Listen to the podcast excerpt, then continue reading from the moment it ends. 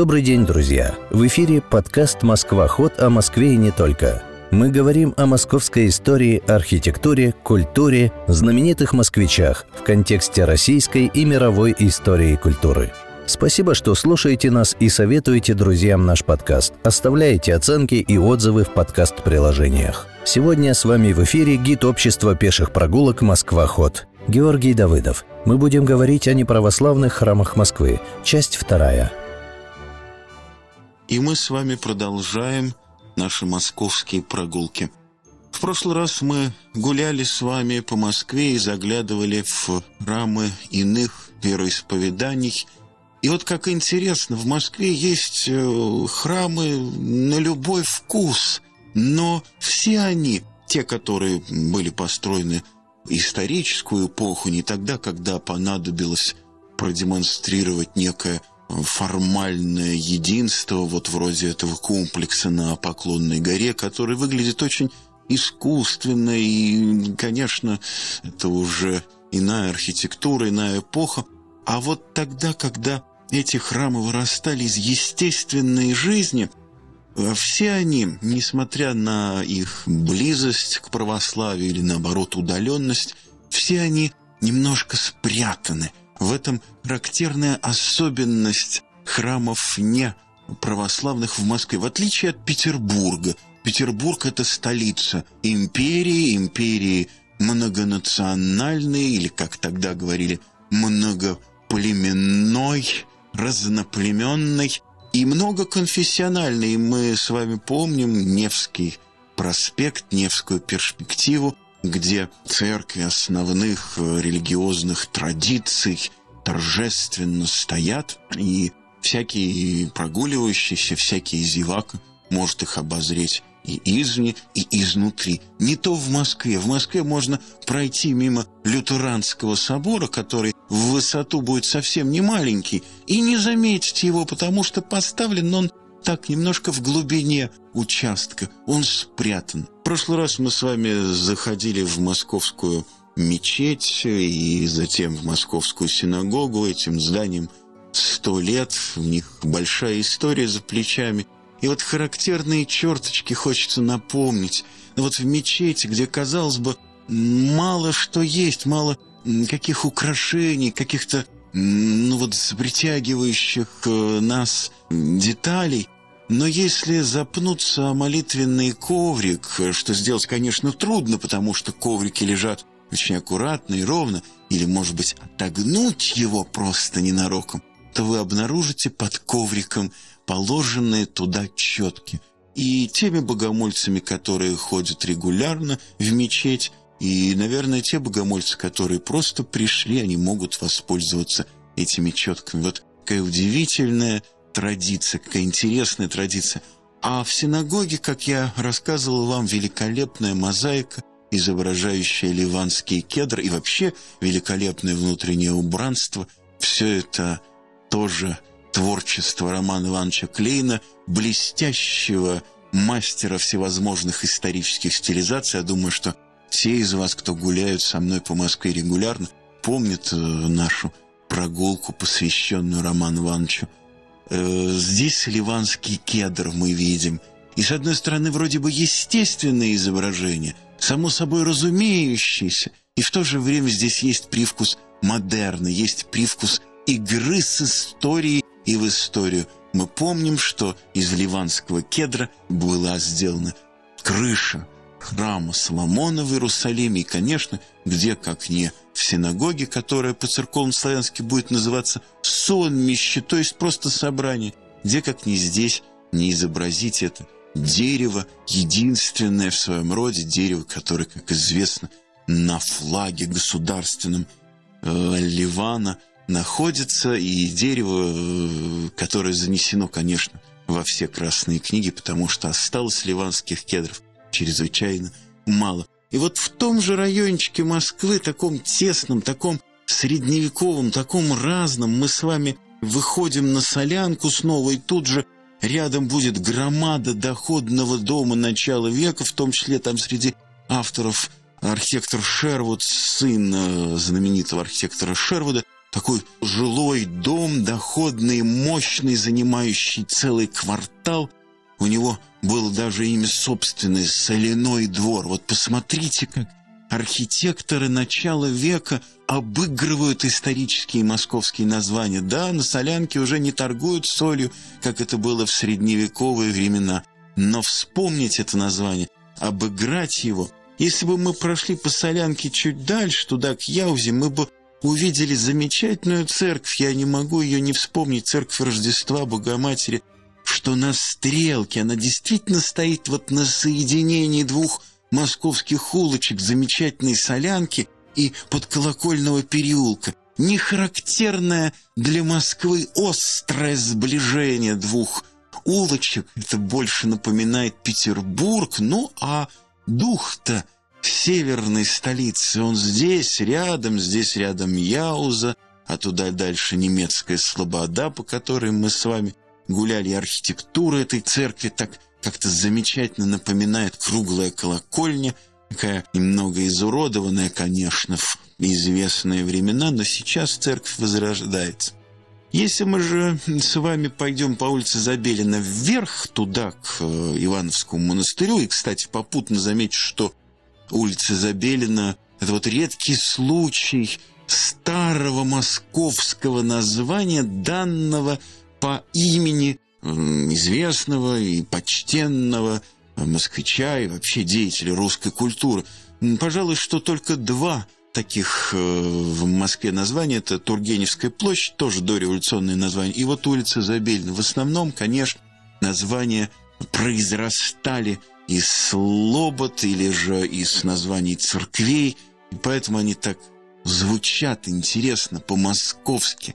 Иногда там сливаются имена, ну вот как Якиманка, например. Это Яким и Анна. Но быстрая московская речь, конечно, не могла примириться с таким тяжеловесным церковно-славянским названием. Она его немножко скомкала, сжала, и получилось такое энергичное московское быстрое название. По таким улицам нельзя не ездить, ни быстро и не ходить, вот так быстро, как москвичи, расталкивая локтями, не замечая ничего впереди. И поэтому, если мы по Старосадскому переулку, который замечательный, потому что осенью все время ручьи от осенних дождей стремятся вниз и захлебываются желтыми осенними листьями, но все равно они стремятся туда вниз, а весной ручьи от талого снега и ото льда – Сейчас редко почему-то в Москве увидишь такую характерную московскую весеннюю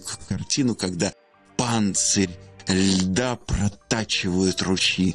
И как здорово идти в сапогах или в калошах на валенках и обламывать эту какую-то явленную из земли горную породу.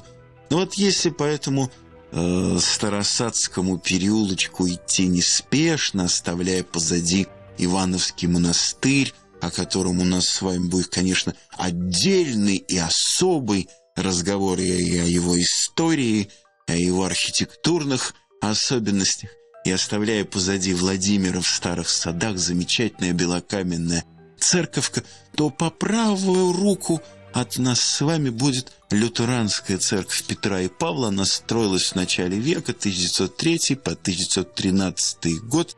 Два архитектора Косов не так известен, но Вильям Валькот.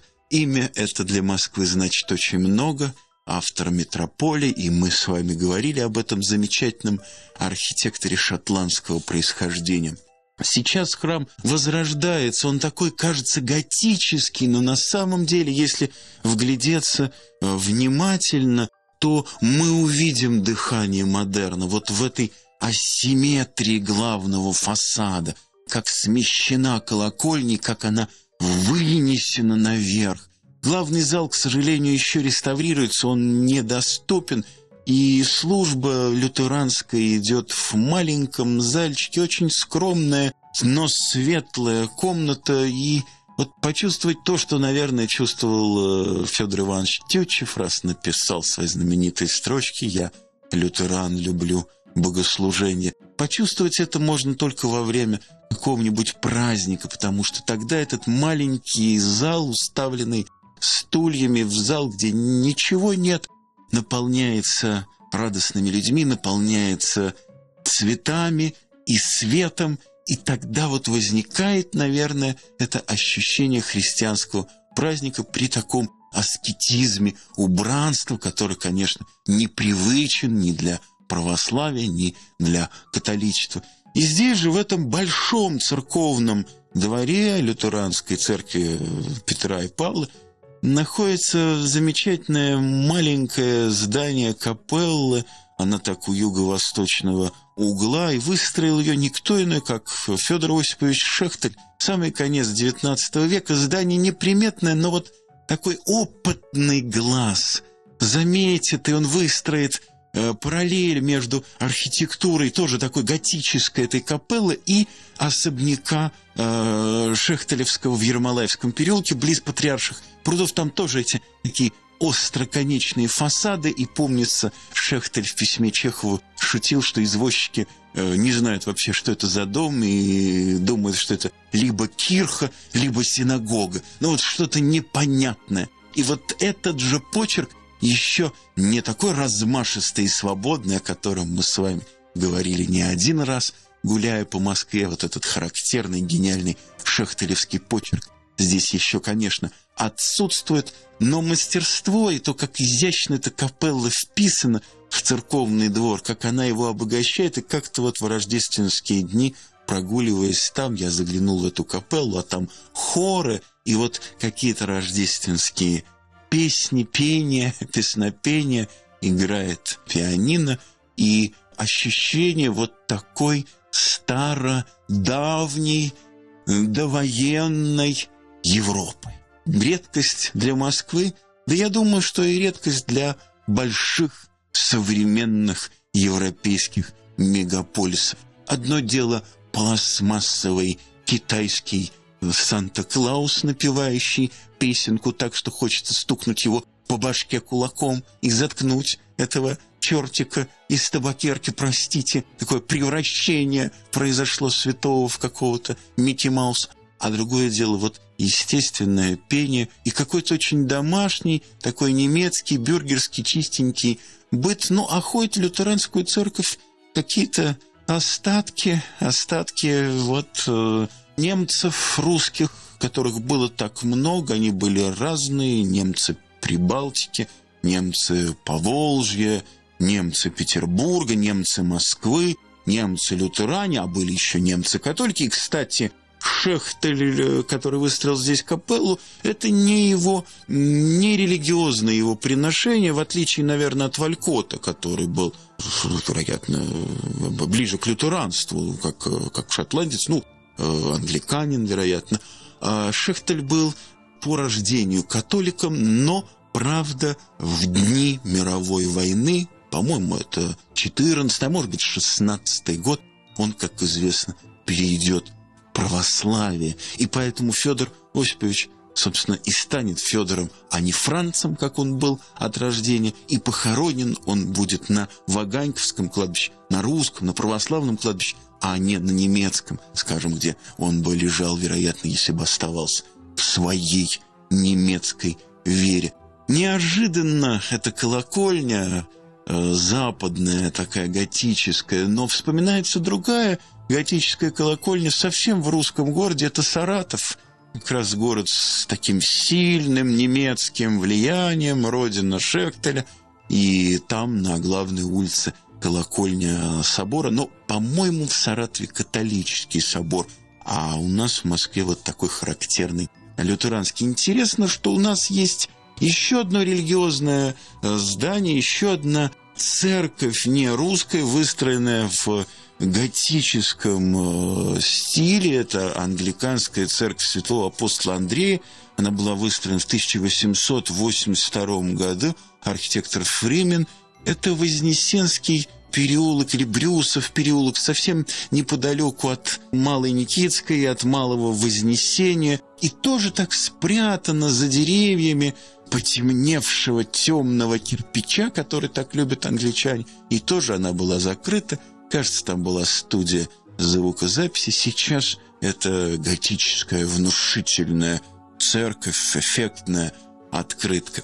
Но если мы с вами поднимаемся по Старосадскому переулку, оказываемся на Моросейке, а потом идем э, по, ну и по левую руку от нас будет шедевр московского классицизма, церковь Косьмы и Дамиана, Казаковская, великолепная, которая сейчас действует – и идем по Армянскому переулку. Вот еще одно, э, еще один извод Москвы, армянская колония, армянский переулок, хотя Армянская церковь находится не здесь, а на кладбище. Мимо Лазаревского института, сейчас это посольство Армении. Как-то слово посольство, мне кажется, разрывает близость русско-армянских связей, которые невозможно разорвать и расторгнуть.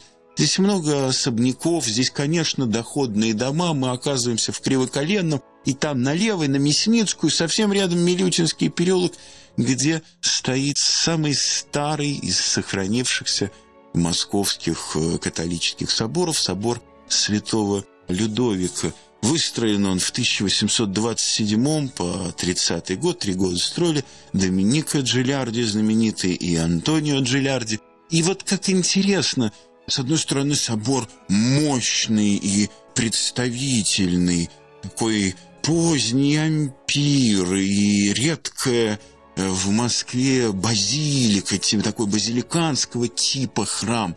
Но давайте представим 30-е годы 19 века в Москве, Николаевская эпоха, и вот надо мысленно убрать с московской карты из всех близ лежащих э, к Милютинскому и в самом Милютинском убрать эти доходные дома, убрать громаду телефонного узла, который здесь же в Милютинском архитектор Эриксон, великолепнейшее здание, высоченное, под 80 метров в высоту, и внизу там такой портал великолепный, и каменные маски, мужская с телефонной трубкой нахмурена, и женская как-то так таинственно улыбающийся. Конечно, на этом фоне церковь святого Людовика совсем теряется и прячется. Но тогда, когда московские домики были в один, в два этажа, здесь они еще попадаются, их можно найти в близлежащих переулках. Конечно, строить громадное здание было невозможно. Это, ну, это, это не Петербург с его нарочитой, дозволенной э, многоисповедностью, а это матушка Москва. И э, почему здесь, собственно, поставлен католический собор? В этом нет ничего тоже странного и удивительного, потому что ранее он находился в немецкой слободе, но упросила московская французская колония построить на этом месте, потому что рядом Кузнецкий мост, ну и кто не вспомнит Хрестоматийного, а все и все Кузнецкий мост и вечные французы. Здесь они жили, и здесь они проводили свое свободное время, потому что для того общества церковь – это не просто место богослужения, это, если хотите, еще и клуб, особенно для маленькой и чужеродной общины, возможность здесь встретиться, поговорить, почувствовать себя в своей среде.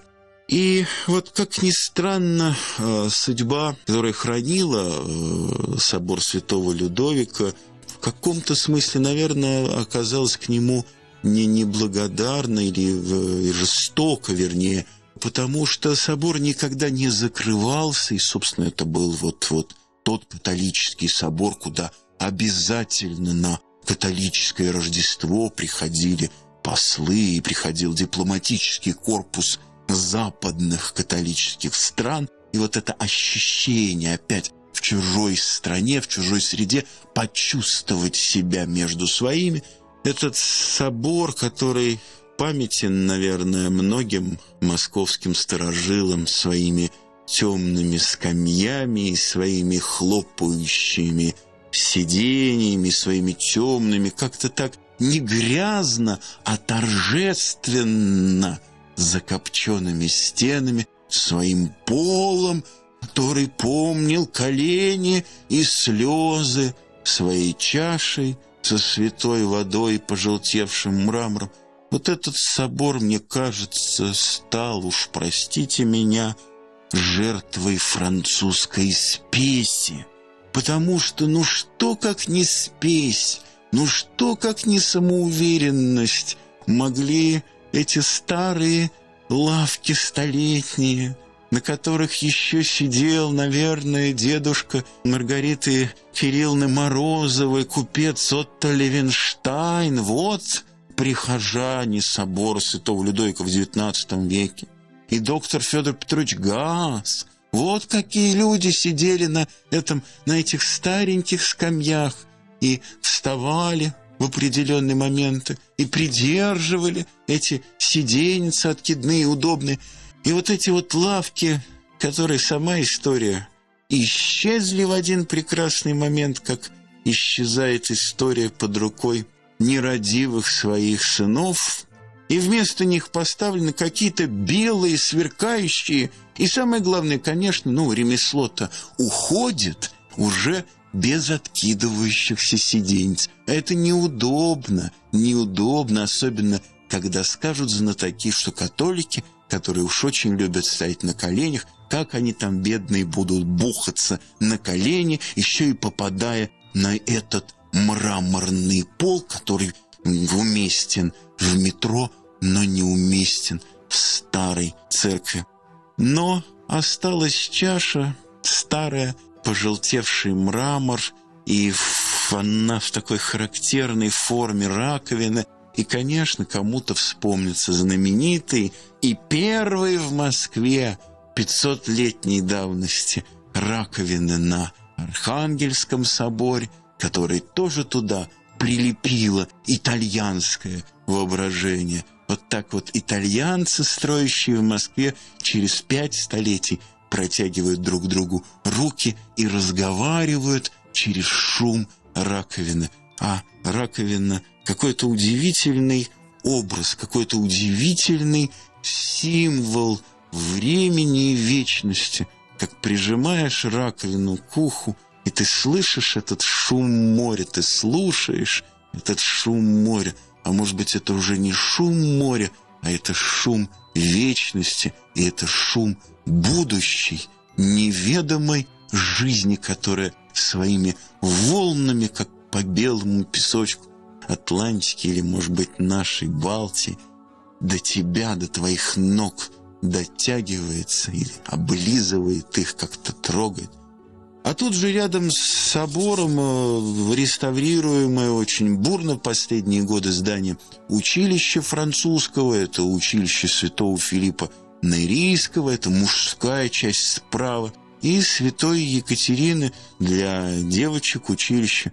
Вот при церкви, это конец XIX э, века, архитектор Дидио, и тоже здесь вот мы видим такой характерный для Москвы кирпичный стиль, и э, этот старый кирпич, который видел все, видел расцвет этого училища, видел видел детей кондитеров, парфюмеров, прихмахеров, э, учителей французского языка, гувернеров, и потом видел закрытие, запустение, совсем другую жизнь, и вот ракочет там какой-то бульдозер внутри и ковыряет, и он хочет создать какую-то новую жизнь. Какая она будет, никто не знает. Может быть, только раковина, которая ведь молчит, но в ее шуме мы пытаемся угадать очертания будущей жизни.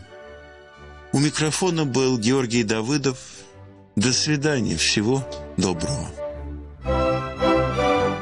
Приобщиться к истории Москвы в режиме реального времени можно на прогулках общества пеших прогулок «Москва-ход», которые проводятся круглый год.